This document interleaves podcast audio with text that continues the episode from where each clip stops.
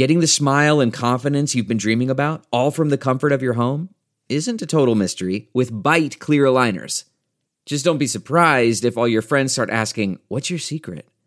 Begin by ordering your at home impression kit today for only $14.95. Byte clear aligners are doctor directed and delivered to your door. Treatment costs thousands less than braces, plus, they offer flexible financing, accept eligible insurance, and you can pay with your HSA FSA. Get 80% off your impression kit when you use code WONDERY at Byte.com. That's B-Y-T-E dot com. Start your confidence journey today with Byte. Careful making wishes in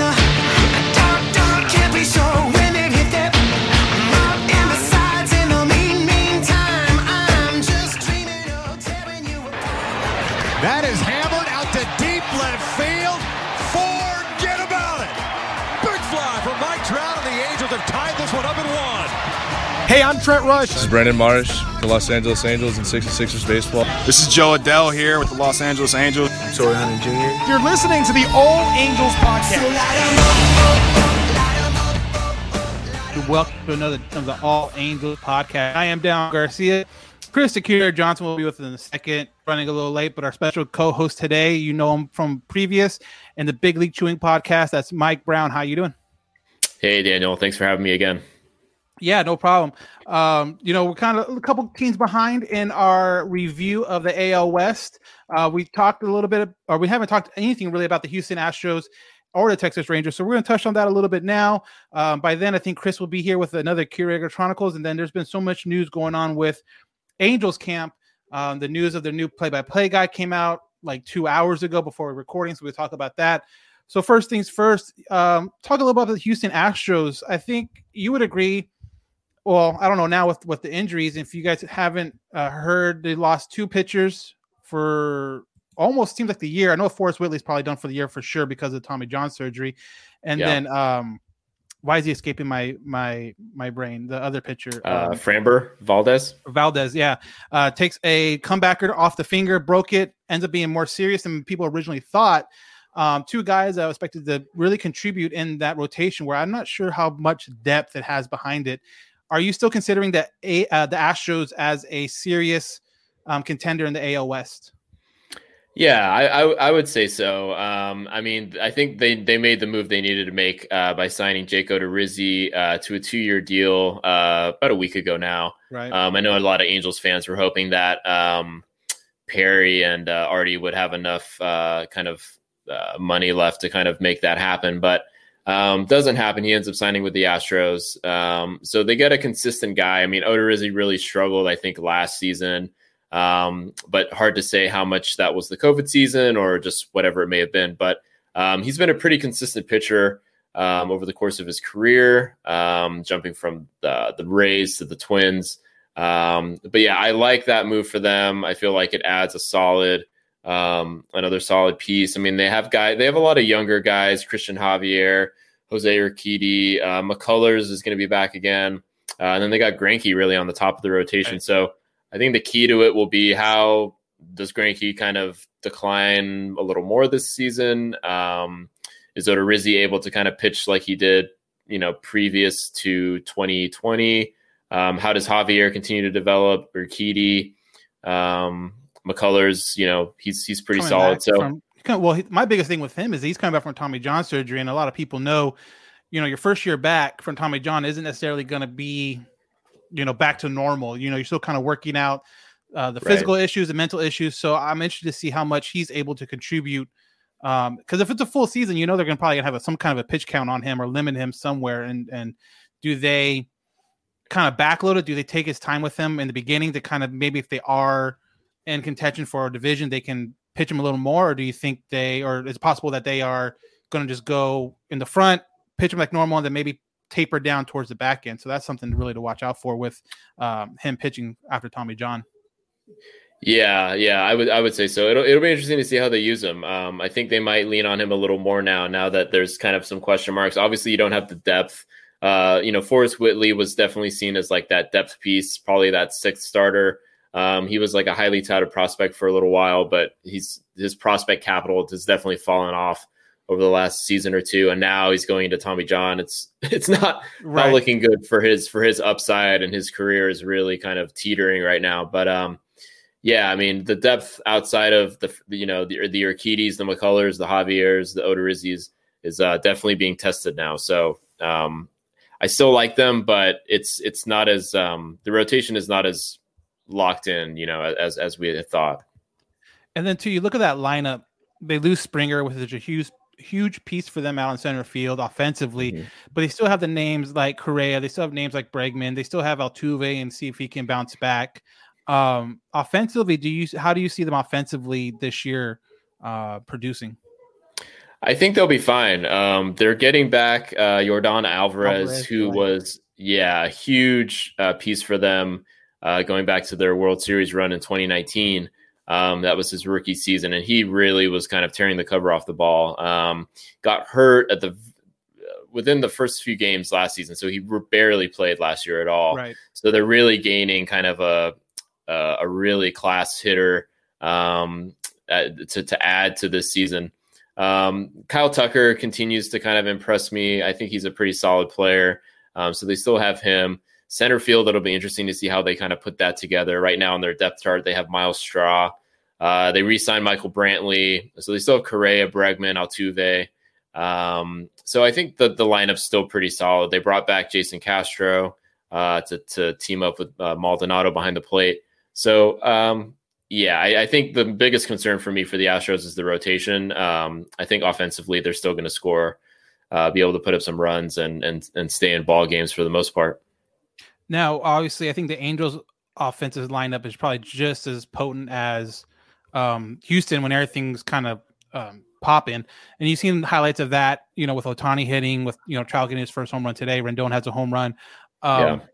When everything is going, I guess, as smoothly as possible for both the Astros and the Angels, whose lineup would you would you take? Man, um, that's a really good question.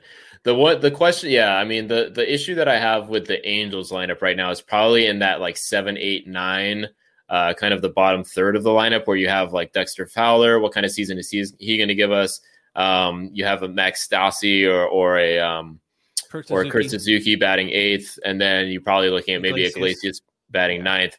So I think the bottom end of that li- of the lineup is probably the concern. Yeah, you really need Upton to come through, but yeah, if everything's clicking, um, yeah, I'll probably side with with the Angels. I think Fletcher continues to take a step forward this season. I think Trout, you know, produces like he's like we're used to. I think Ohtani has a bounce back season, and I think Rendon is um, is is going to be great again. So yeah, I think I just think it really hinges on can Iglesias repeat kind of the very short um, sample that he had in Baltimore last year, where he batted like 372, and if he can be kind of a shade of that or around that, um, yeah, I would I would I would I would probably choose the Halos lineup um, at this point. And one thing I, I, I brought up on the interview um, previewing the Houston Astros was I felt they got kind of lucky in the fact that there was the COVID season and there wasn't fans in the stands coming off of that uh, cheating scandal and the, all the news during spring training. And you kind of saw that circus. Now that it looks like stadiums are going to be slowly refilling, and you've seen like some Tex, uh, I think Globe Life in Texas and Arlington is already going to be 100%. But you know, Angel Stadium got the approval to put some kind of you know people in the stands, and you're going to see that nationwide. Do you think that that scandal, that you know, cheating, you know, whatever, is going to pop up again, and with the fans finally being in the stands, finally being able to boo them? yeah, I mean, I think uh, I was watching an Astros game the the other day, and um, I think they were playing at the Cardinals spring training facility or something, and Altuve uh, was still getting booed like really heavily. So I think this is something that's going to follow that team for um, for quite a while. Um, honestly, um, I don't. I think the um, the anger has probably subsided a little bit, but. Uh, yeah, there's there's definitely going to be instances where they go to certain ballparks and are just going to get kind of booed pretty heavily. Um, but the interesting thing will be like guys that have left the team, like a Springer or something. Like if he goes to a ballpark that you know was with a team that got affected, is he going to get booed? You know, just even though he's on a different team, you know, it'll be hard to say, but definitely Altuve, Correa. Correa is like such the villain. Um, After his kind of like remarks, uh, he kind of put it as you know on himself from when he was talking about um I think Bellinger said something and he kind of tried to tell his side of the story, but he kind of came out looking, in my opinion, kind of kind of petty with everything. Right. That definitely didn't help uh his public persona at all. Yeah, and then even before the whole scandal, Bregman has always kind of been like super cocky to me. Um, but yeah, it, they'll they'll still get booed, booed for sure, and I think um, I think I don't think people will forget too too easily. Right, yeah. And then two another guy they end up losing or you know do the free agency. And the guy that was rumored for the with the Angels for a while there was a little like a, a it seemed like a movement on Twitter where all of a sudden um he was going to he was saying he was going to sign you know any day now with the Angels. And that was like two and a half three weeks ago. And that was Roberto Osuna. Um Mhm. I guess my first thought is he is a very good pitcher when you look at his numbers and what he's done, but his off the off the field um, issues is it's kind of its own monster. How do you feel about bringing people like that into your organization who can produce at a high level, but also come in bringing a ton of baggage?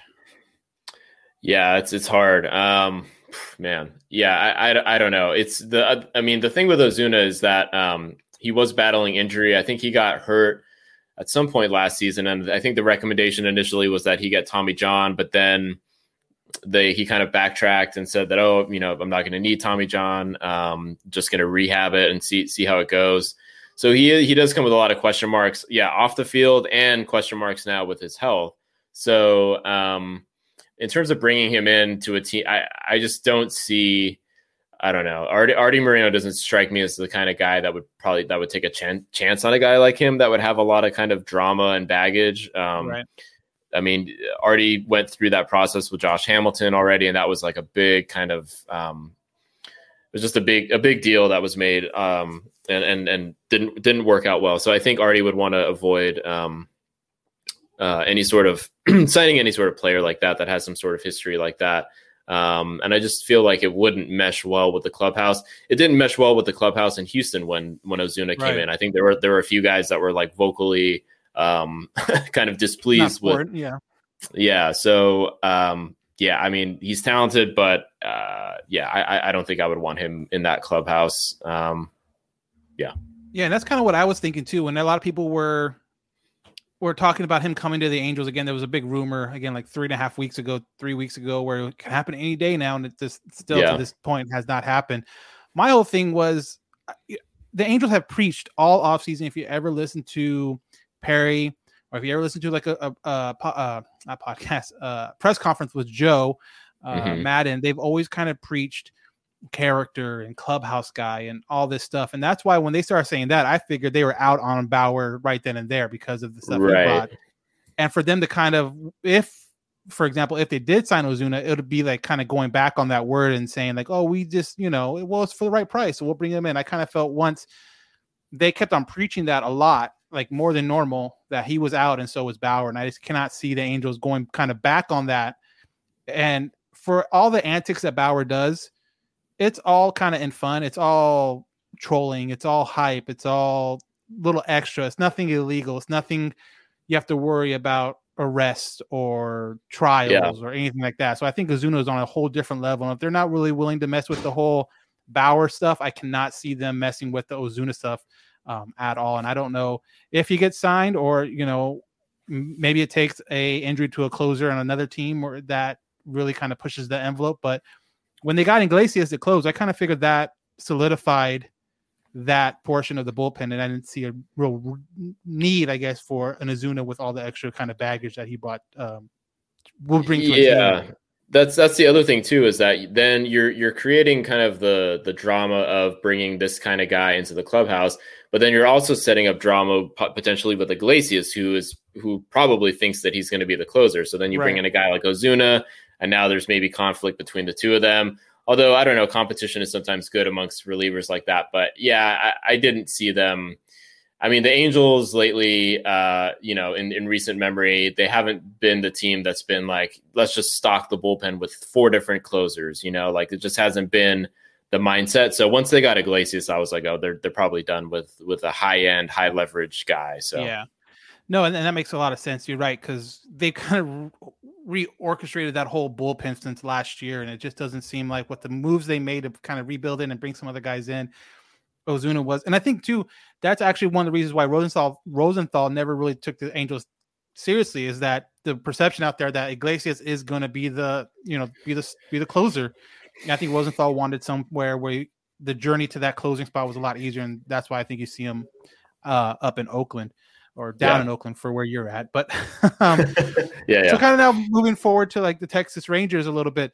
Um, a team that just struggled, and then they got rid of their best pitcher last year with Lance Lynn. Um, I don't see necessarily a whole lot of upside in the team. I know there's some young guys probably going to come up. Um, you always have Joey Gallo, who is a the I think the definition of what this era in baseball is. It's like a home run, strikeout, or walk kind of guy. And I think you know he's the biggest that they have. But I don't know if you have any thoughts about the Texas Rangers and kind of where they're at going into this next season. Yeah, I think they're going to be pretty bad. Um, you know, they traded away Lance Lynn, as you had mentioned. They pick up a prospect, uh, Dane Dunning, uh, from the White Sox, who's kind of a, a kind of a highly touted guy, I guess. Um, they also took a flyer on Mike Foltynewicz, who was an ex uh, Braves pitcher. Um, he his Braves career kind of meteored, and or it's not meteor, kind of cratered. Um, pretty badly towards the end of his run with the Braves. Um, but he was a guy just a couple years ago that had a lot of talent. Um, so uh, looking at their roster, I mean, uh, yeah, it's it's it's not going to be a great team. Um, first base they have Nate Lowe. Nick, second base they have Nick Solak. Um, I think they were going to move uh, Kiner Falefa over to shortstop, now that Shortstop, El- Elvis Andrus is gone. Uh, Rougned, uh, Rougned or Odor hasn't been good um, in in a while now. Um, he's really kind of uh, fallen off. They also get Chris Davis from the A's uh, in that Elvis Andrus trade, um, and for a, for a while there was like three consecutive seasons where he hit like 40 homers each season. Um, and he's aged a little bit, so I'm not sure if he's a 40 home run guy still. They took another chance on David Dahl, who was an outfielder Yeah. for the Rockies, and I think he was a actually an all star for the Rockies a couple seasons ago. And so they're taking a lot of flyers on guys this year to try to like see if there's any upside in, in the Foltynewiczes and the Dahls um, to see kind of you know what what what they can get out of them. Um, but yeah, other than Joey Gallo, there's not much to like really get excited about here. If I'm a if I'm a Rangers fan, um, yeah, uh, the starting rotation, um, yeah, just looks really weak. They got Kyle Gibson at the top of it, um, Dunning, Foltynewicz, Kolby Allard, Arihara. A lot of yeah, I mean, yeah, just yeah, yeah, there's not a lot.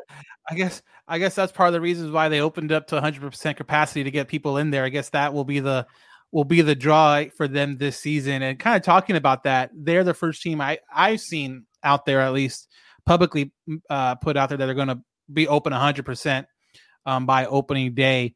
Um, as a baseball fan, are you would you be kind of cautious about going to to, to these games with 100% you know open or would you kind of be like you know it's kind of everything's kind of dying down a little bit and you feel comfortable going Yeah, I feel like they're jumping a gun just uh, like a few months too soon. Um, if they, if they were saying like, yeah, we're going to go full capacity in like September, like the last month of the season, um, given kind of where like the vaccine trajectory is right now and like how soon Mhm. everyone's going to be hopefully vaccinated.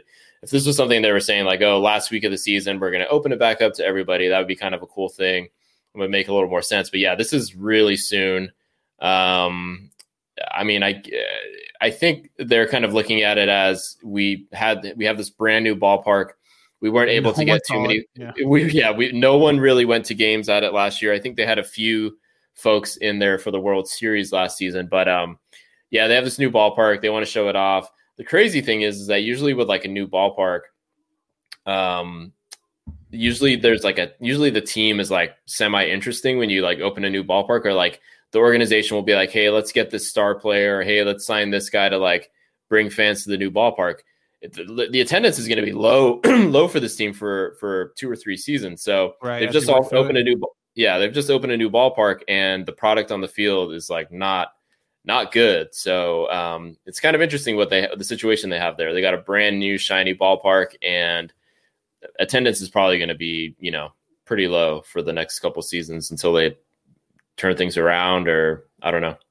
yeah definitely and kind of you know everything I like to ask th- these people, uh, the the beat writers or the podcasters about the, about the division more so the individual team. I'm going to ask you the same thing. Um, not necessarily what team's going to finish in what place, but whoever wins that first place division um, in the division, how many wins do you think it'll take? Um, I don't know. I'm gonna say uh, the AOS to me um, is kind of middle of the pack in terms of just like divisions in baseball in general. Um, it's not the AL East or it's not it's not the AL East or the NL East where you have kind of three or four teams where you're like, wow, e- each of those teams could win 92, 93 games.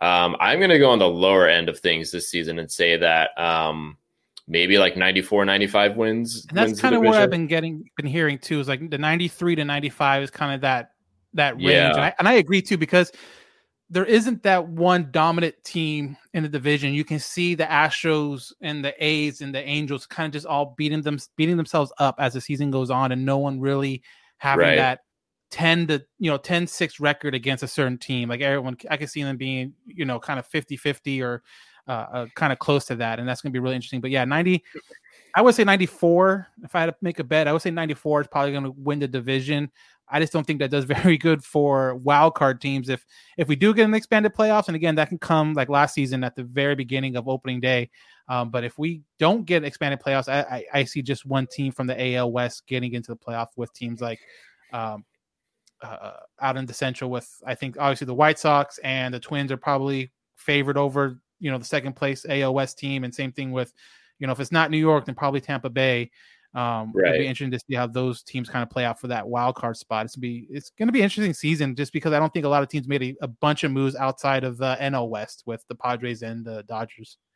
Yeah, yeah. The the yeah, the, it's the wild card landscape to me is already kind of like pretty crowded in the AL. I mean, you have teams that yet like you said the White Sox, uh, White Sox and Twins in the Central, and then you have like three teams in the in the East. You have the Rays, the Blue Jays, who I think are going to be good, but right, the Blue Jays, yeah. Starting pitching kind of worries me. Um, but then you have the Yankees as well. So yeah, I man, it's yeah, it's going to be close. Um, because I, I do like the Athletics, I like the Angels, I like the the Astros in the West too. But I think, yeah, I think that the the the wild card teams might come from the Central and the East at this point.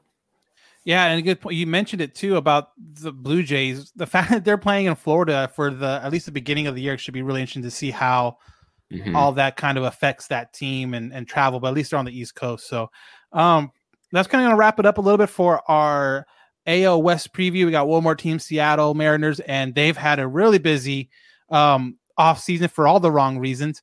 And so we'll hopefully get to that next week. Um, so we're going to take a quick commercial break. And when we get back, we'll have Chris, the curator Johnson, with his Curators Chronicles.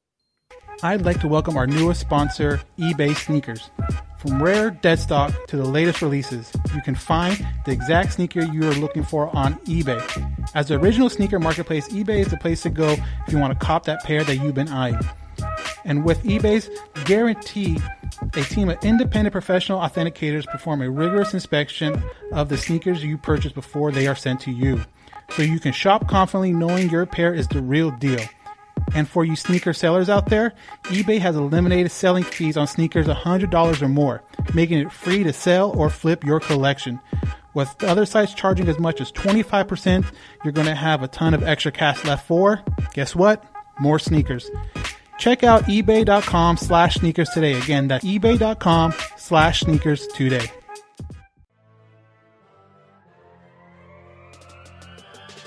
BetOnline is the fastest and easiest way to bet on all your favorite sports action. Football might be over, but the NBA, college basketball, and the NHL are in full swing. And just around the corner, we have MLB baseball. BetOnline covers everything from award shows, TV shows, and even reality TV. Real time updates, odds, and props on almost anything you can imagine. BetOnline has you covered for all the news, scores, and odds. This is the best way to place your bets, and it's free to sign up. Head to the website or use your mobile device to sign up today and receive your 50% welcome bonus on your first deposit. That's BetOnline, your online sportsbook experts. There are some things that are too good to keep a secret. Like how your Amex Platinum card helps you have the perfect trip. I'd like to check into the Centurion Lounge. Or how it seems like you always get those hard to snag tables. Ooh, yum. And how you get the most out of select can't miss events. With access to the Centurion Lounge, Resy Priority Notified, and Amex card member benefits at select events, you'll have to share. That's the powerful backing of American Express. Terms apply. Learn more at americanexpress.com slash with Amex. We're driven by the search for better. But when it comes to hiring, the best way to search for a candidate isn't to search at all. Don't search. Match. With Indeed. Leveraging over 140 million qualifications and preferences every day, Indeed's matching engine is constantly learning from your preferences. So the more you use Indeed, the better it gets. And listeners of this show will get a $75 sponsored job credit to get your jobs more visibility at Indeed.com slash match. Just go to Indeed.com slash match right now and support our show by saying you heard about Indeed on this podcast. Indeed.com slash match. Terms and conditions apply. Need to hire? You need Indeed. Delve into the shadows of the mind with Sleeping Dogs, a gripping murder mystery starring Academy Award winner Russell Crowe. Now available on digital. Crowe portrays an ex homicide detective unraveling a brutal murder he can't recall. Uncovering secrets from his past, he learns a chilling truth. It's best to let sleeping dogs lie. Visit sleepingdogsmovie.com slash Wondery to watch Sleeping Dogs, now on digital. That's sleepingdogsmovie.com slash Wondery. Searching for NBA playoff coverage? We've got you. The Old Man and the Three, presented by BMW, gives you an inside look into the world of sports. Hosted by former NBA sharpshooter and Duke legend JJ Redick and sports writer Tommy Alter, The Old Man and the Three offers unprecedented access to the league. Tommy and JJ discuss the NBA and interview some of the biggest names in the league, like Devin Booker and Luka Doncic. NBA final season is the perfect time to dive in, and you can listen to The Old Man and the Three wherever you get your podcasts. To hear episodes brought to you by BMW. Push the limits this NBA season with the brand that set the ultimate standard BMW, the ultimate driving machine. CarMax is putting peace of mind back in car shopping by putting you in the driver's seat to find a ride that's right for you. Because at CarMax, we believe you shouldn't just settle for a car, you should love your car. That's why every car we sell is CarMax certified quality so you can be sure with upfront pricing that's the same for every customer. So don't settle. Find love at first drive and start shopping now at CarMax.com. CarMax, the way car buying should be.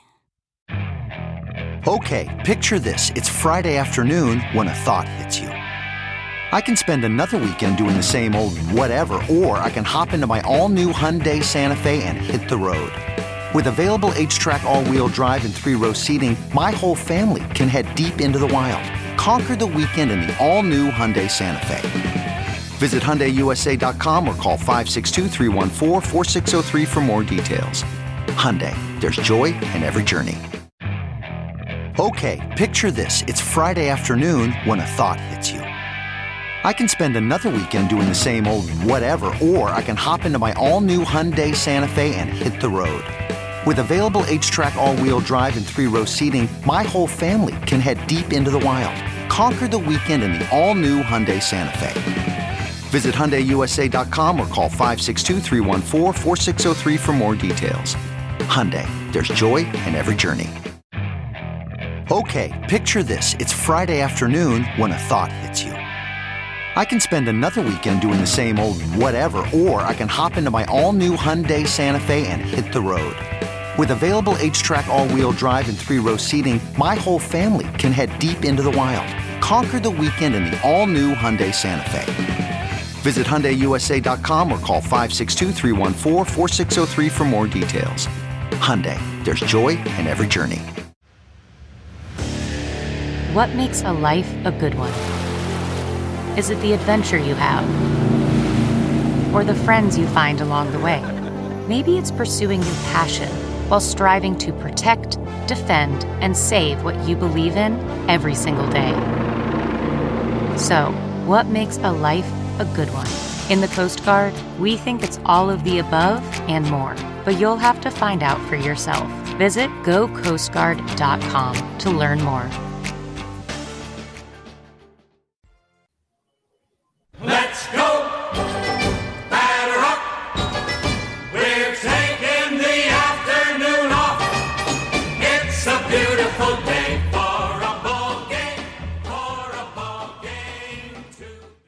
All right. Thanks for having me. Uh, I'm back for another edition of the Curators Chronicles. Curation ain't easy, but somebody's got to do it. That's what I say. All right. Uh, so today I bring you something. Uh, it's actually a curator's uh, curation tip. Um, John, our, our our friend that we spent uh, last show um, memorializing, uh, he actually named me the curator. We were at a 66ers baseball game, and he's all, "Oh, you're you're the curator," and I'm like, "Cool." And I and um, with nicknames, sometimes you don't you you might not like them, but I actually like that one, and so it kind of stuck. And um, one thing I always did is I like to kind of organize my collection. And one thing to actually collect, it's actually a cheap thing. And if you're a Disney Disney uh, land park goer, um, lapel pins or pin collecting is huge, right? And with the Disney Angels collection, I think it's appropriate. So I used I'm going to give you a pro tip. This is a pro tip, a hack when it comes to your pins. Pins are a cool collection because they don't take up a ton of space. Like people aren't going to get on you. Like you just could, you know, put them in a little corner. And so I, I present to you a way to present your pins and look good. And so I have tons more, but these are taken out of Halo Haven. But you'll see some pins here, some random ones. You see a wood nickel um, with that old A in the middle. You see that Chuck Finley pin, some random stuff there. But if you uh if you print up your uh 40% off coupon at Michael's, you take it in, you, you can roll out one of these little shadow boxes for about like seven bucks. So then you uh place your pins in there. And we also um we and the, the cool thing about pins are back. So pop culture pins, there's all these things, uh, you know, making all these pins from the 90s. And then we also a lot of fans are making pins now too. And so we had Archangel's pins on uh, a couple times now. And he so he's making more like a fan-sided approach uh, to pins that the Angels aren't making, which I think brings a whole nother level uh, to collecting. But some of these pins are just super random. There's a pin they made of the rock pile in center field. I thought that was a cool one. So anytime I'm, I'm out and about and I'm collecting or picking up pins, and um, one thing I always like to kind of hone in on is the opening day pins um, each year. That's kind of the thing I get. So, um, I, do you guys even collect? I have a bunch of Disneyland pins from not only myself, but obviously my wife. Um, we have like a pin board full of those, and then the Archangel pins. Obviously, we have a ton of those. We were doing the opening day pins, but obviously this year and last year, for that matter, um, took a little. It's going to take a little bit of a uh, a break until we can get in. But yeah, I, yeah, we definitely collect pins over here. Yeah, I, I mean, we have a few of like the pop culture ones that I would like put on a jacket. I have two Yeah. Angels ones. One of them I actually recognized that was on your pin board. It was like the old uh, like 1991, 1992 logo where it's the baseball and then like the California and then like the A in it. Yeah, um, like- so I have that one. Yeah. And then there's a blue one I have that's probably from like the 70s or something um, that has Sweet. like the A. So yeah, th- those are those are awesome. And it's kind of like a limitless collection because they put out so many each year. It's just like insane. They keep on going. Yeah. Especially with the Disney, like you mentioned, the Disney aspect of it. It just seems like um, every time we go, you know, my wife and I, it's either because of a new movie that came out, a new show that came out, or just a different design of an older character. It seems like there's always something new um, when it comes to those pins, and it's just kind of crazy to see people So walk around. yeah, so so like think about this. So what if the ushers were kind of like the Disneyland model, where you, you go up to them and you do a little pin trade. They have a little lanyard on. Is Yeah. that too? Is that too hokey? That's too Disney for Artie, I think. I think Nah, once, uh, Angels are Disney, bro. Yeah. Until Artie bought them and kind of changed everything. And now with the n- probably the new design of the stadium, I don't know if you're going to be able to see the uh, rock pile out there anymore. They're like the last um, evidence of the Disneyland era is that rock Yeah. pile. And we'll see if that survives the, the, the either the new stadium or this the remake of the old. And I don't think that's yet to be determined. All right. Well, that wraps it up. Uh, keep on collecting. Um, we'll feature some different elements on how to uh, curate your collection, make it presentable uh, for your uh, fellow fans and your family when they come over. I'll give you another pro tip next week. But uh, thanks for tuning in for another edition of the Curators Chronicles. Let's go.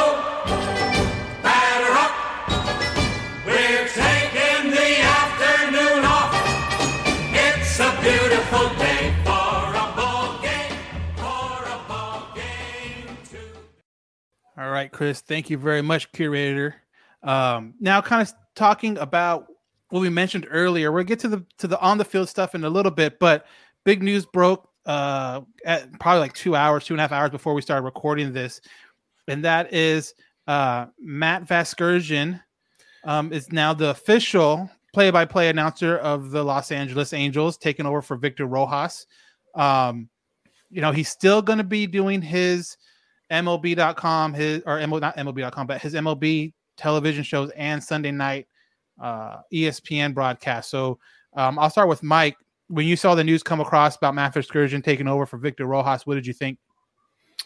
Yeah, I'm, I've always been kind of on the fence with with Matt Vasgersian. Um, some of his calls are like, oh, so dramatic and like there's over the top, just like over the top. There's some that like he like loses his voice on, and then his big like catch call phrase is like Santa Maria, right? And it's just like it's super. I don't know. It's kind of corny to me, but um, I don't know. He's really passionate. I feel like the first time that like he calls like an Angels walk off or something and like loses his voice, I'll probably like throw something against the wall or something. You know, it'll be super cool. But I don't know. Yeah, he's uh, he's he's a bit. The, the thing that I will say is that he's a big name. Um, right. You know, he's not some guy that his last gig was. You know. Um, I don't know, calling radio or calling like AAA games or something. This is like college, a big college name, baseball, right? College baseball or college basketball or something. This is a guy that's called baseball games for a long time, and he's called them on like the big networks and called like big playoff games as well. Um, so it's definitely definitely a big signing. So um, yeah, I'll be interested to see see how this works out. What about you, Chris? How do you feel about uh, yeah, the, the signing? I'm, I was kind of I was surprised. Like you texted me that um, I was kind of I was driving home from work and I'm like, what? Matt Vasgersian kind of came out from left field. Um, like that's just not someone that I thought was on the radar. I felt like he's already like like Mike was saying, he's doing uh, MLB's doing ESPN Sunday Night Baseball. I just didn't think something. I thought we were going to do something more of a promotion uh, within the organization, like a Jose Mota or you know um, a radio personality or a former player within the organization. So when we busted out Matty V out of nowhere, I was like, oh, whoa, okay. Um, it just doesn't. I just didn't know that was something that he'd be interested in. But um, so it's it's kind of uh, it's like a sexy pick in a way. But I I do get you, what you're saying, Mike.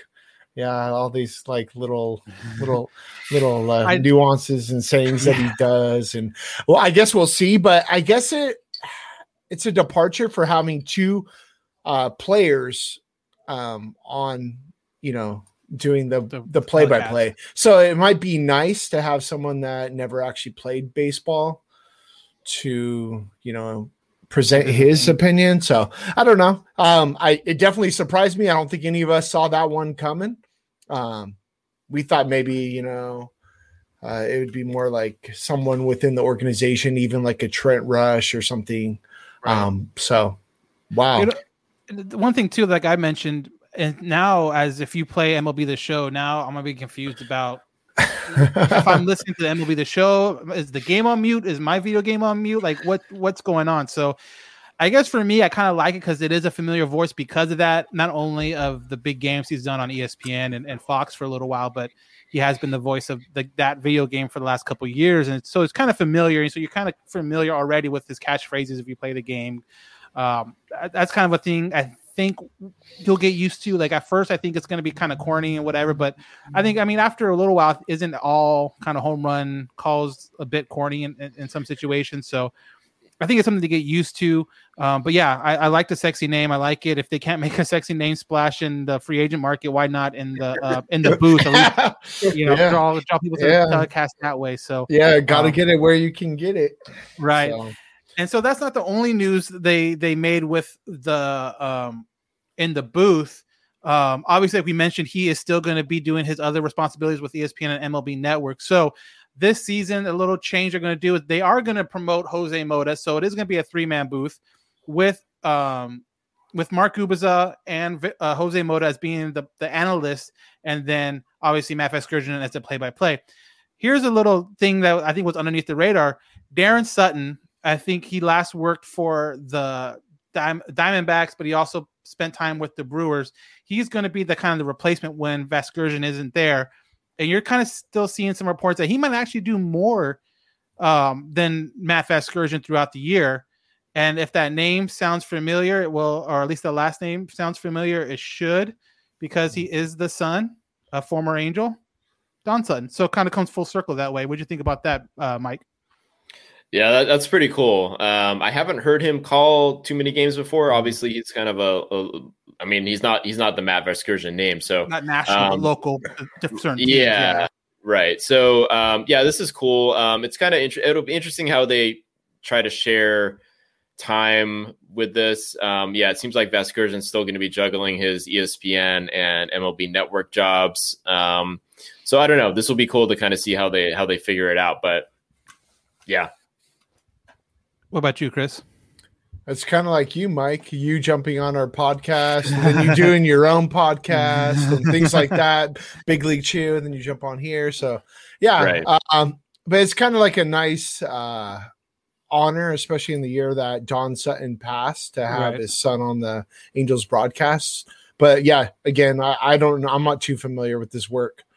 So Yeah, I definitely like the fact that you know let Matt do his thing, but also being able to bring up a, a voice that maybe Angel fans don't know, but they'll definitely recognize the last name, and it, it'll, it'll be interesting to see if throughout the game he kind of weaves in maybe some stories about his dad when he was on the Angels about this and that, maybe stuff that you you, you Mhm. don't know because I know you know Chris obviously being a huge Angel fan and Mike yourself, um, how much you know about Don as an angel and how much he Daron can bring into that, uh, kind of giving more light about his time and in in California with the Angels and stuff like that, or even too when you know um, he's been on other teams. I think it'd be really interesting to get a kid's point of view about his son or about his dad when he was playing in the major leagues. That could be really dude uh this is something uh john would have definitely um been able to chime in on but when you look at like don sutton towards the end of his career especially with the angels with that kind of gray afro yeah, like like he looks like 55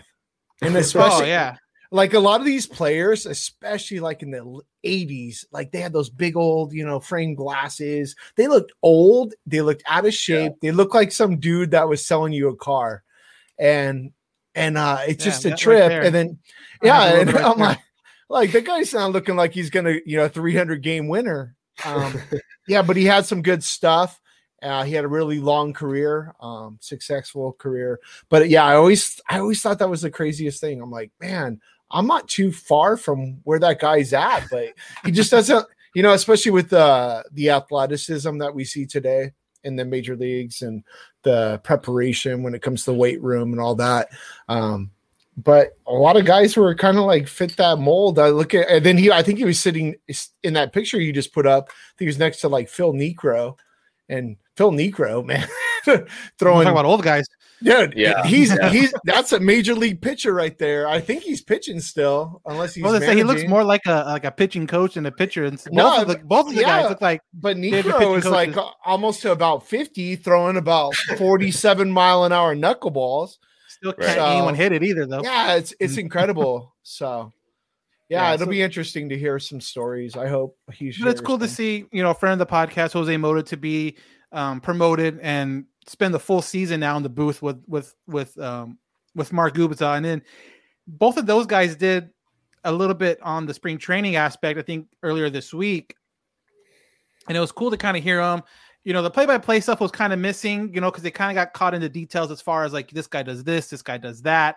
Um, That stuff was really cool, but I'm glad they brought in, you know, a play-by-play guy into the booth to kind of Mm. make it flow better. Because I think if you put those two guys who are nationally, you know, naturally analysts, I think a little bit can kind of get missed. And so I think that was a good move. Um, bringing in Matt and bringing in Daron, I think that's you know Matt for his national kind of appeal, and then Daron for his last name. Um, I I think that'd be a lot of fun. Okay, do you have something, Chris? Oh, I thought I heard you.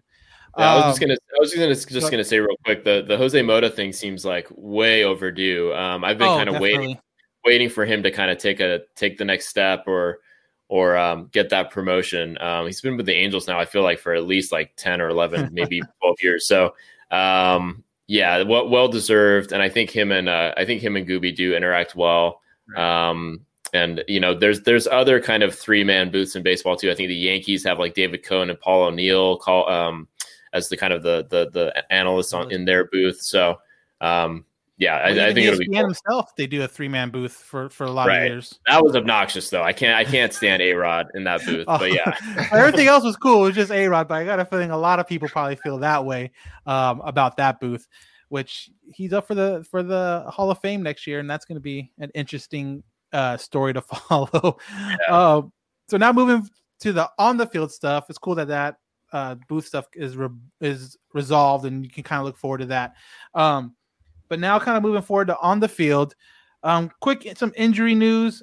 Luke Bard had an injection in his hip, uh, but the bigger news is Brendan uh, McCurry and uh, Gerardo Reyes both went under Tommy John surgery, or will go under Tommy John surgery um, the next couple days, I believe. Um, you see a lot of Angels fans. Oh, here we go again. Oh, Tommy John, and we can't do this, especially with both those guys being acquired via trade last season. Um, I, I mean, I could be completely wrong. I did not see these guys making any kind of con- contribution this year out of the bullpen. I see them as more of those guys that will be on the bus back and forth. Uh, you know, one guy maybe pitches three or four days in a row, then you get a fresh arm in there. You know, one of these guys comes up. I didn't see them making any kind of real contribution this year. What do you think, Mike? Yeah, I'm kind of on the same boat as you. Um, uh, one of the guys, not um, not Gerardo, is it Gerardo uh, Reyes? Yeah. Yeah, not him, but the other guy. I hadn't even heard of him. So yeah, me either. Yeah, exactly. But yeah, Hey, you know what? Th- thanks for saying that. I felt kind of ignorant. Yeah, yeah, no, yeah. I didn't like- either. Yeah, McFlurry, McCurry, whatever. Yeah, I mean, I don't. I feel bad, and yeah, it's not something that you want to see this early on. But um, as long as it's not kind of the core guys, um, you know, I, I think it's fine. I mean, we can pick up arms along the way um, through waivers or whatever for because this this is these are basically guys that we were gonna either going to be put on waivers or make the team or be shuttled back and forth from the alternate side or whatever. So, um, yeah. yeah. And that's something else too to touch on. I don't think, I don't think the last time we were on they mentioned it, but the AAA season got delayed a month. Um, so this alternate site for the AAA team is going to be up in San Bernardino, right down the street from us. So I don't know what that means for Halo Haven and All Angels podcast. I don't know if we'll be able to get in there and get a, some some photos or something like that, but that'd be awesome. But yeah, so now all the minor league teams aren't going to start until uh, May. So we'll see how that month before they're actually able to play games affects maybe guys coming up or coming down um, with the big league team. So there's been some a lot of bright spots for this spring training so far, I believe, and I think a lot of them has to do with guys that are coming back or um, new faces. And the first one I want to talk about is Jose Iglesias. He seems to be doing just fine at that shortstop spot that Simmons vacated. He's had some really great plays over the last week or so, and I just feel like um, he might not be Simmons. If Simmons like is like an A plus defender, I feel like Jose is you know like a B plus. You know, you don't lose a whole lot. Um, how do you feel about that, Mike? Yeah, I mean, I've I've actually been high on Jose Iglesias for a long time now, um, especially when he was with the uh, uh, with the with the with the uh, with the Tigers and the uh, the Red Sox as well, and then now to the uh, before this he was on the Orioles. But yeah, that play is just uh, it's, yeah. it's, it's absolutely Goodness. insane. Franklin Barreto there, I don't think he was expecting the ball to come Nope. back into him, but um, yeah, no, he's he's been great. I feel like he has that play patented. I feel like he did that in a I think it was a division series or a championship series against the Red Sox when he was a Tiger, and he did the same kind of similar, like over the shoulder kind of Play. basket catch um, type play.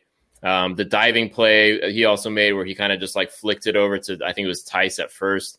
Um, yeah, this one right here. This is just uh, freakish.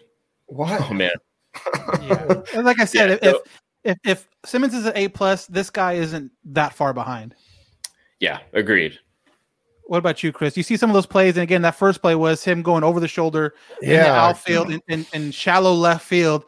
Have the thought of mind to in his have the ball in his glove, toss it behind the back to Upton, who throws it to first to double up the guy who thought it was going to drop. I mean that Yeah, that's good- something that, that yeah, all I have to say is goodness, man. Um, I think uh, I think Simmons uh, Angels hold him in high praise for the fact that I think I think the whole Simba thing, like the, The connection, nickname? the nickname, it, it it's a cool connection, and and then going off that, and then holding the you know holding a little Simba in the air, and there's a lot more familiarity when it comes with Simba, and you know his his longevity with the Braves and what he did over there.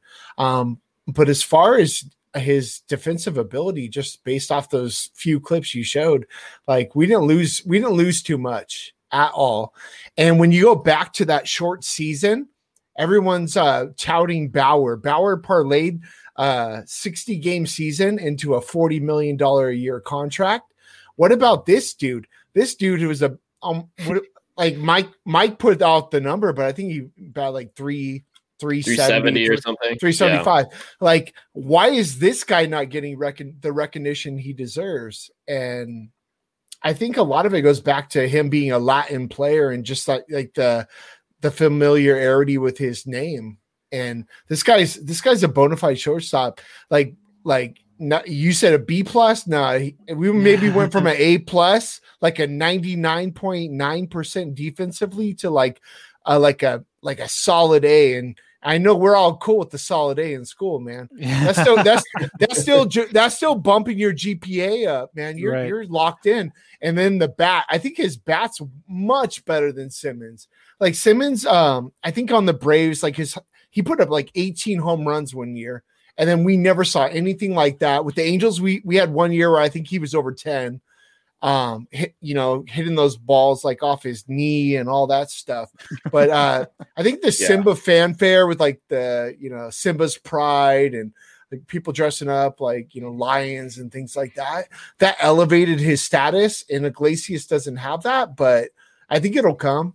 I think people are gonna i think people are gonna like this guy man. You showed me two clips and i'm like whoa yeah Yeah, Uh, I was just gonna say, I was just gonna say real quick, just to add on to that. The thing with Iglesias that Simmons hasn't been recently is that he's been durable and he's played in a lot of he's played in a lot of games and he stayed healthy. Going back to like 2016, he's played in at least 130 games. So um, apart from the shortened season last year, so he's uh, he's been durable. Doesn't get hurt, touch wood. Um, and Simmons, we know the last couple of years, he seemed. I, I feel like he twisted his ankle on the same play consecutive seasons on first base there. No. So um, right. And then uh, even going back to the trade itself for Simmons, we gave up Sean Newcomb, who was our number one prospect, lefty, kind of like a Reid Detmers in a way. Uh, we thought it was going to be our, you know, next big lefty, and he he was down in six, on the 66ers. We got a lot of access with him back in the day. We were really high on him to see him go and us get Simmons. I think we were a little bit sad about that, but we actually we've seen Newcomb with the Braves, and he just never panned out. And I don't even think he's with the club right now.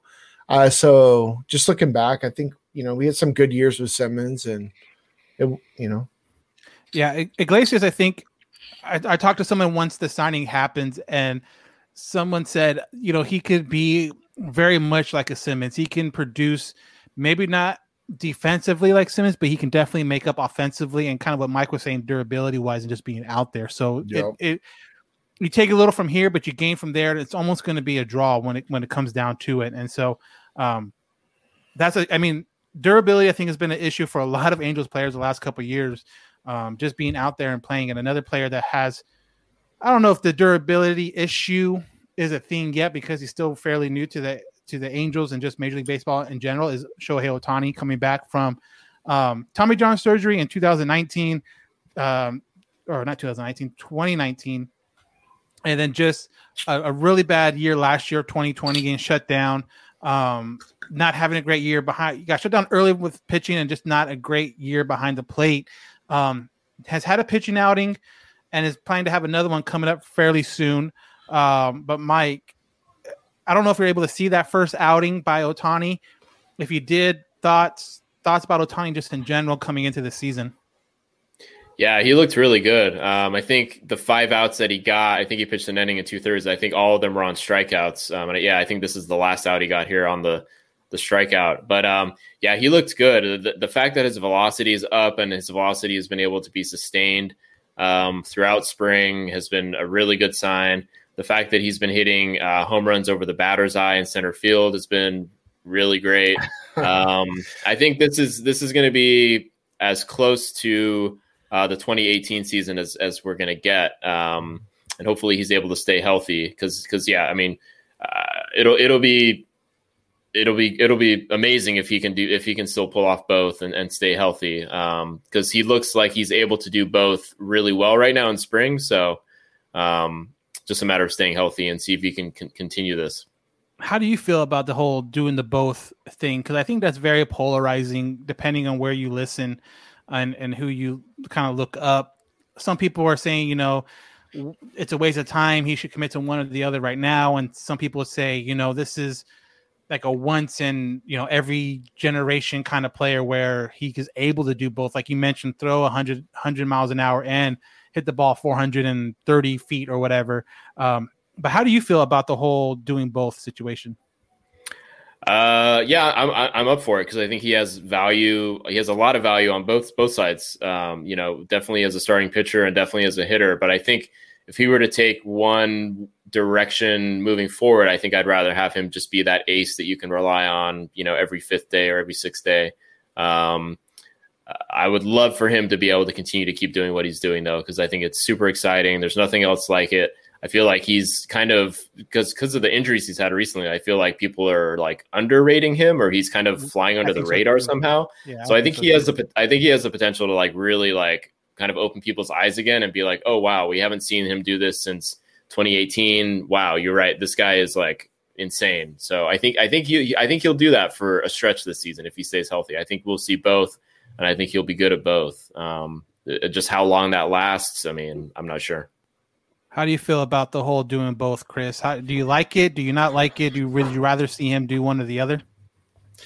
I think like in earlier podcast we talked about like what would you rather see him do, and I think I said I'd rather see him hit which I take back. I take back. I take that back like wholeheartedly. Yeah, I meant uh, he touched hundred this week. Uh, Mike, I'm glad you said velocity because I hate that. I'm a pet peeve for the velo. I think it's like everyone's saying velo. Just say the whole word, like velo. I'm like, you cannot say velocity. Come on, it's like a it's a new uh it's a new thing. But um, yeah, but you nowadays yeah, kids now these yeah, hundred miles an hour, and you hit a you hit a bomb over the center field uh batter's eye that's probably like 475 in one week. We haven't seen this in since probably Babe Ruth, right? We always right. that's like our our uh, kind of watershed moment. We always go back to Babe Ruth, but um, yeah, it's fun. It's fun and it's an X factor. It's someone that nobody's counting on. I don't mm-hmm. count on it. I don't count on him being a formidable force, uh, our ace of our rotation. But if you could, if he can be that for what we're paying him, four million dollars a year when we're dropping forty million dollars on Trevor Bauer, who's not, you know, I would, I would say they're they're about the same. We don't we don't know what to expect from Bauer.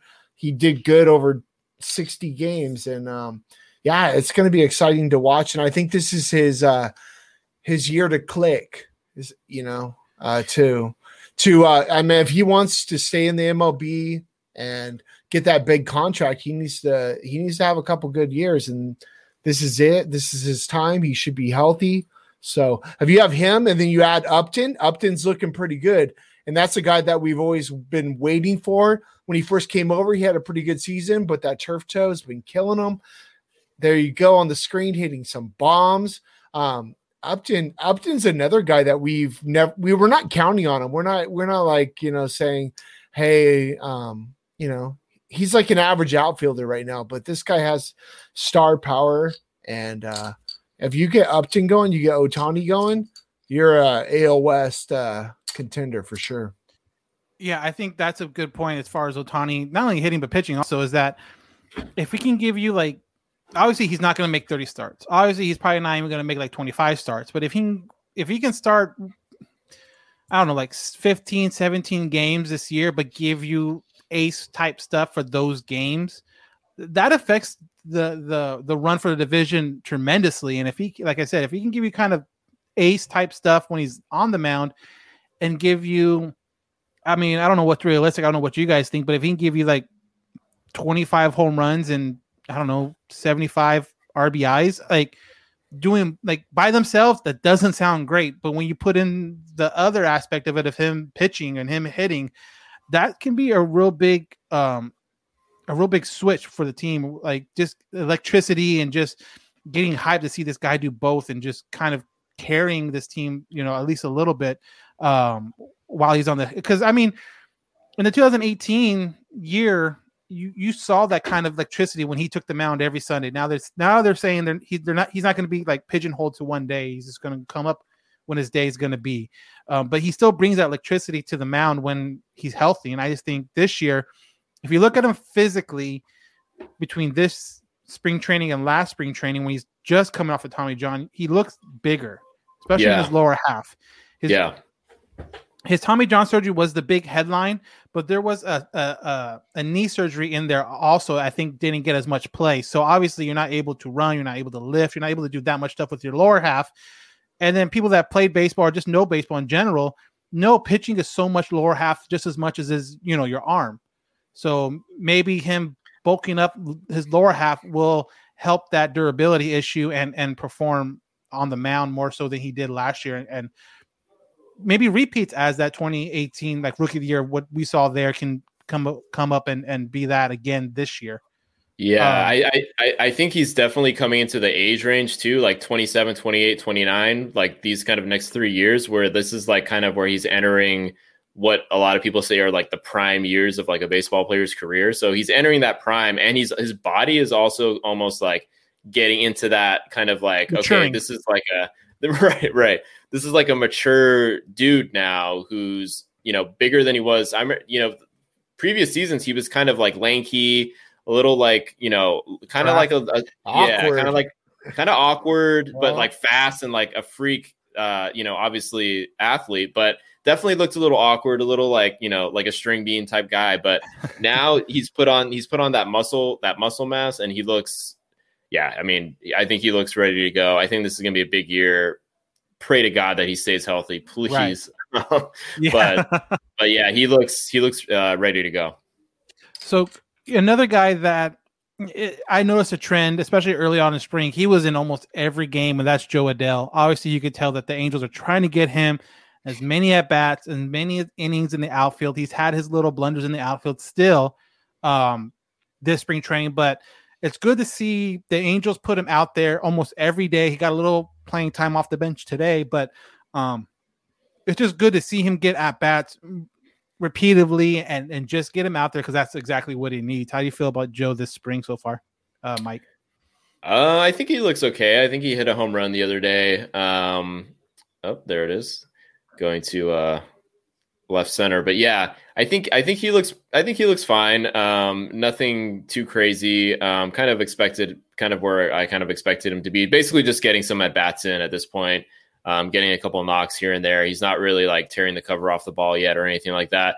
I've heard different from different people on Twitter and different places that he's like changed his uh, his load up a little bit and his swing. Um, it's like quiet. I think I think people are saying he looks quieter at the plate this spring than he has in previous years. I'm not sure how true that is or not. Um, but yeah, I mean, this is a guy that I expect to be probably in AAA once the season starts and maybe get called up as the season progresses um, as needed. You know, it, we'll see how how good or bad Dexter Fowler is. the other that would be thing, the other thing is that the Angels have lost, locked, uh, sorry, loaded up on uh, kind of fourth outfielder guys. They have Jon Jay waiting in the wings. They have Juan Lagares waiting in the wings. So even if Fowler kind of stumbles, it's not like they're going to go to Adell right away. They got Lagares, they got Jon Jay. So I think Adell is going to be in AAA for quite a bit this season. Um, so Yeah, I can definitely see um, that competition for the fourth outfield spot kind of heating up towards the end of the year because I think Dexter Fowler's pretty, um, pretty locked into that to to the right field spot. Um, but yeah, I can definitely see Jo being brought up uh, June, July, somewhere in the summer. You know, I Mhm. think that's a good time for him if everything's going good for him, and then maybe some guys up here are struggling.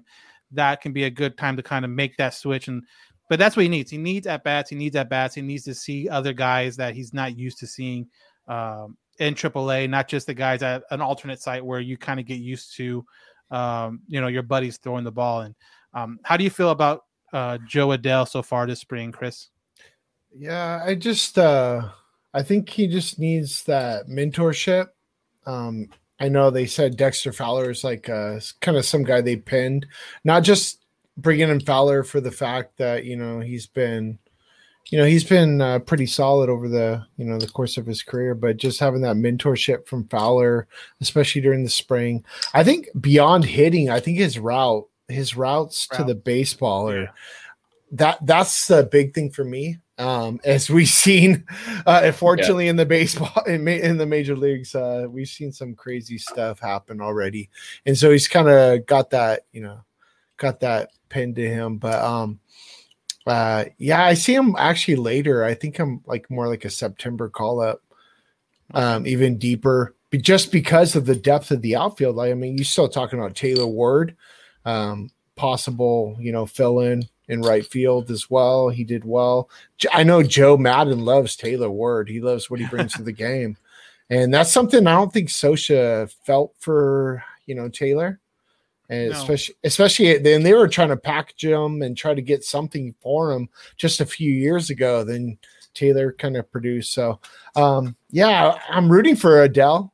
You know, I think all of us are. Um, but yeah, he he has room to grow and you know, reps are reps are key and you know the big leagues are different than AAA for sure. Oh yeah, that's for sure. We've seen plenty of guys that kill it in AAA and uh, struggle mightily when they come up to the majors. Um, one of the last things I want to talk about it's kind of this lineup construction. Today's game, we're recording this on Thursday. Um, it kind of looked like, for the most part, the the lineup is going. This is how it's going to be in opening day, and you have Fletcher leading off, Trout at second. This is the kind of the the um, might change a little bit, but you have Trout Trout batting second, Ohtani batting third, Rendon batting fourth, Upton fifth.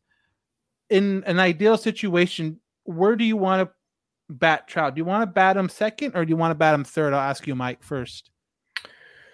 Um, yeah, I, I, I mean, I mean, uh, it's kind of a toss of the coin for me. I think batting second, he gets maybe more at bats uh, throughout the course of the game, and you kind of want your best players to get the most at bats. But um, yeah, I, don't, I, I wonder who slots into that. The, the question is, I wonder who slots into that two hole if you do move him to three.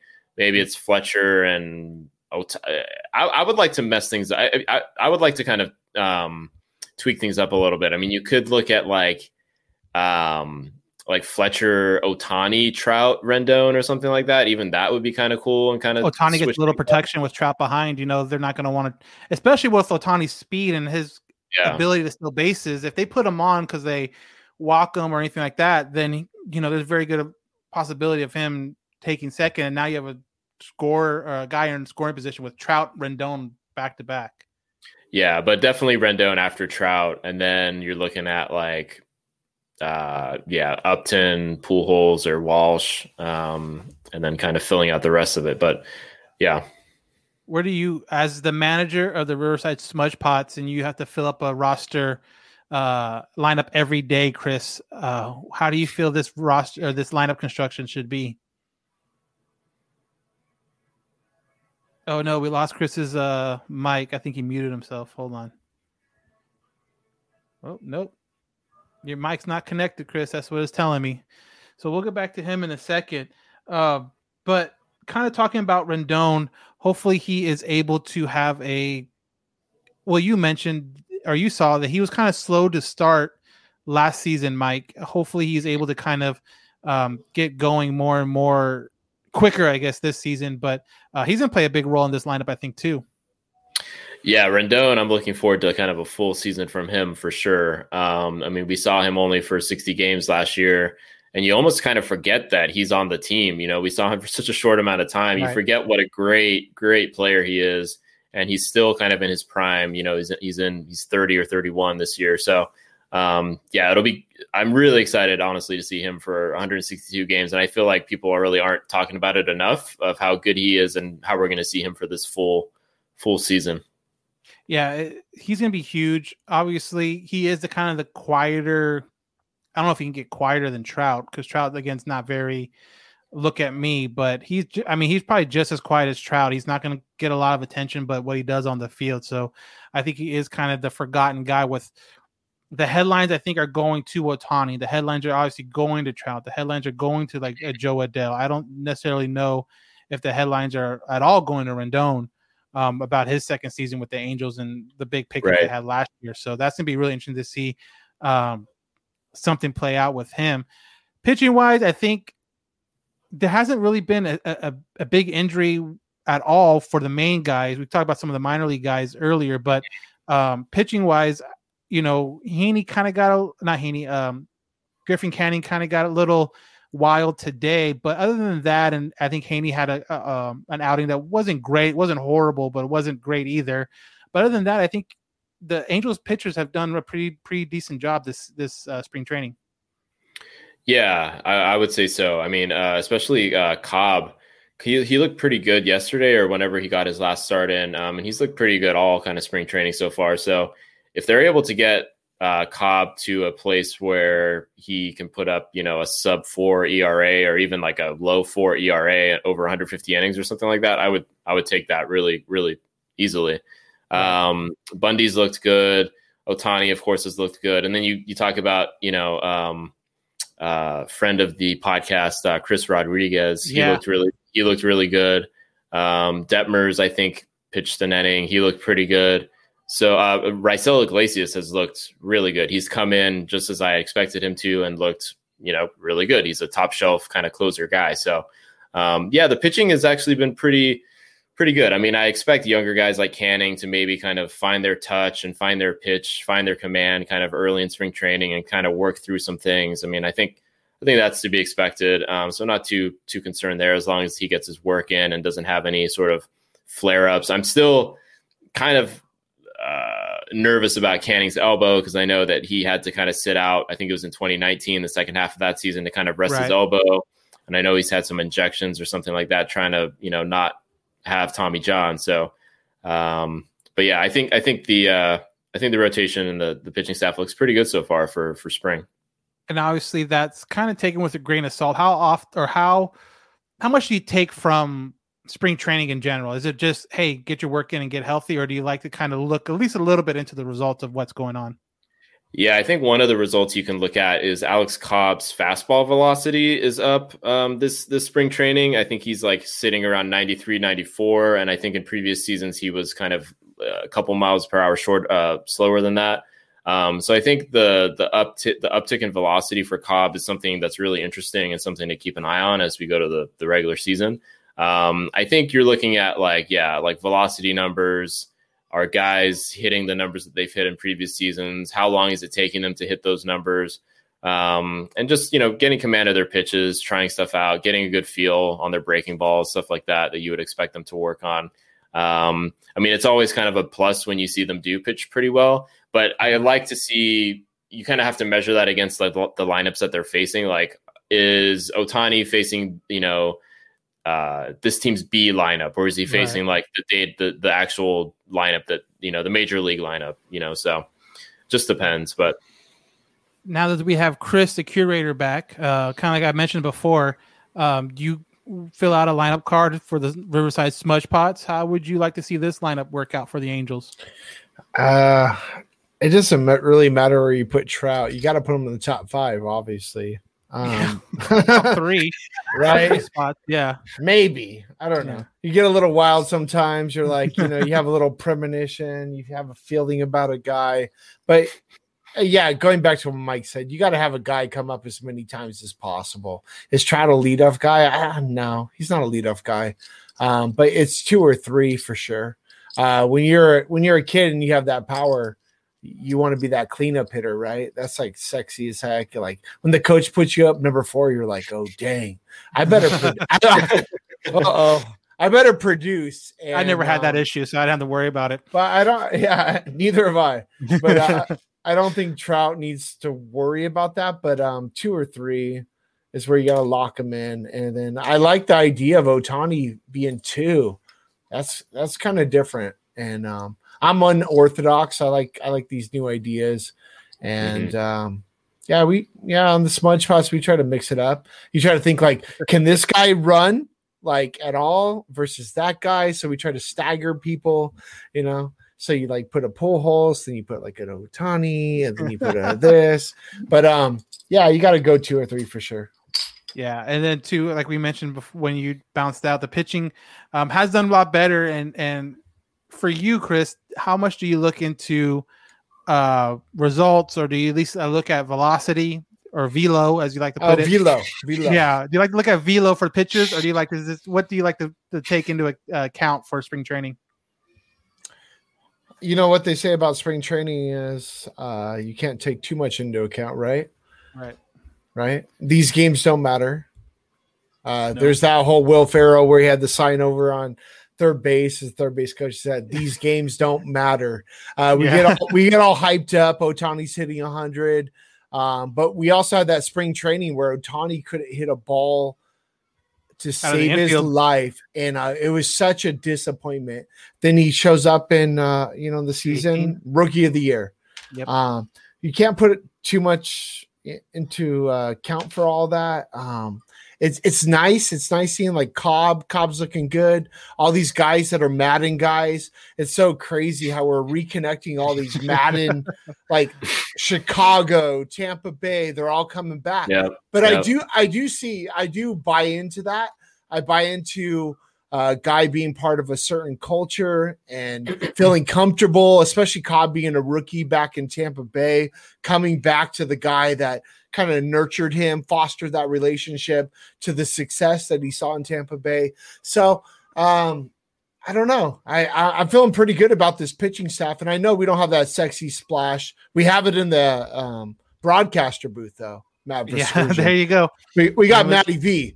Um, There you go. Bringing it full but circle no, now. I, I think at the end of the I, I think at the end of the day, I just don't understand the Angel fans' uh, frustration with this, uh, you know, starting pitching lineup. Like it's like you said, it's not sexy. it's it's money ball for sure and so so what you know? Look at the a's. The a's are always in front of us. You're not you're not seeing a, like a bunch of sexy names on that lineup. Um but i don't know. It's exciting. Um spring spring training's always fun just to see some some actual baseball. And i know us not being out there in spring training this year it sucks but um just uh you know turning into AM 830 and catching the end of a game like on the way home and uh hearing about the velo that people show, that put out that day. I'm like, oh, okay. But um yeah, it's cool. It's exciting. Yeah, and, and as we record this, we are three short weeks away from opening day, and that should be a lot of fun. Um, 162 games. I mean, I think going into this spring training, I think that was even a question if we're going to even get that much. So um, it's going to be a lot of fun. We'll be updating you guys as we go along. Obviously, if there's something big happens, uh, you know, I don't with Odorizzi off the board, I, I, it's probably not going to be a big signing. But if there's a trade or anything like that, that's um, newsworthy, then yeah, we'll talk about it. But it's going to be fun just kind of keeping everyone up to date on some spring training velo readings, if you will, and um, everything leading up to opening day. So I want to thank Mike Brown again for jumping on this episode of the All Angels podcast. Check his podcast out at Big League Chewing.